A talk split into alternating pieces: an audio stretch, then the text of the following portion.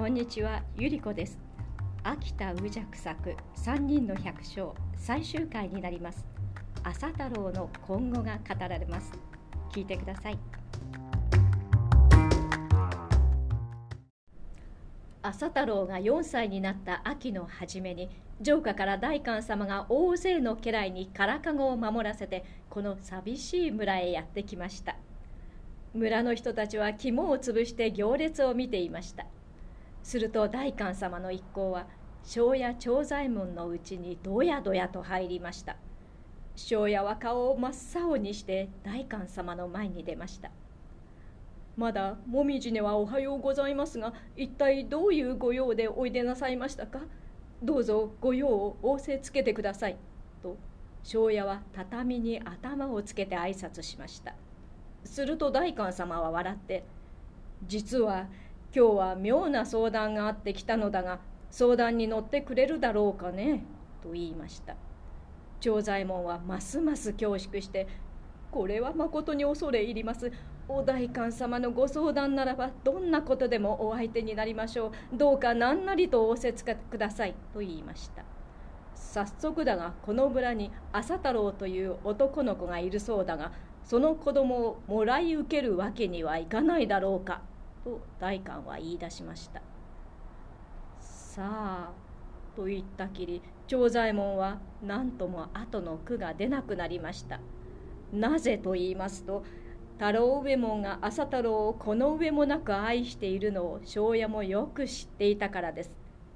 実はと長左衛門は恐る恐る代官様の顔を見て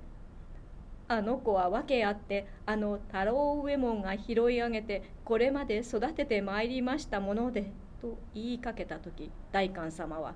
「それは私も知っているのだ。知っているからこそお前に相談をするのだ」実はあの朝太郎というお子は殿のお世継ぎの吉松様という方なのだ。さあこう申したらお前もさぞ驚くだろうが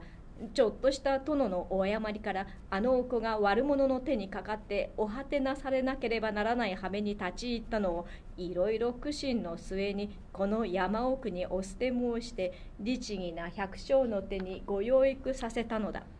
その証拠はお香を拾い上げた者が所持しているはずだとにかく一刻も早く吉松殿にお目通りいたしたいと大変真面目な言葉で言いました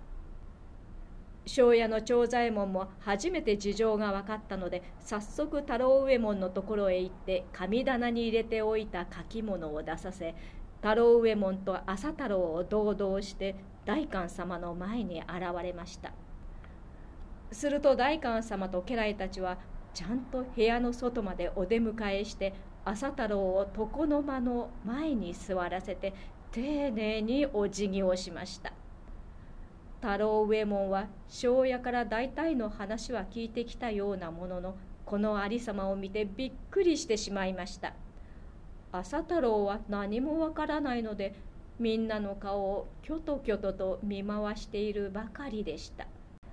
その日の夕方日の陰る頃を見計らって朝太郎の吉松殿はボタンに丸の縄文のついた立派な籠に乗せられて城下の方へ連れて行かれました。そしてその代わりに莫大な金が太郎右衛門夫婦に残されました。なんておめでたい話だ。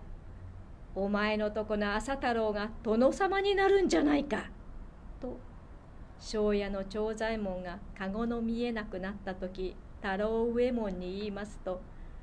太郎右衛門は目に涙をいっぱいためて「何がめでたかべ庄屋様ご正だわで殿様が嫌になったらいつでも遠慮なくうちさ戻ってくるように言ってやってくれべ」と言って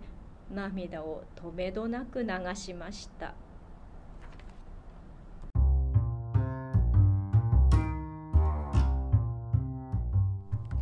おかみは下々のことも親の気持ちもちっとも理解できないようですね。お金を取るのか愛情を取るのか。まあその辺は失礼します。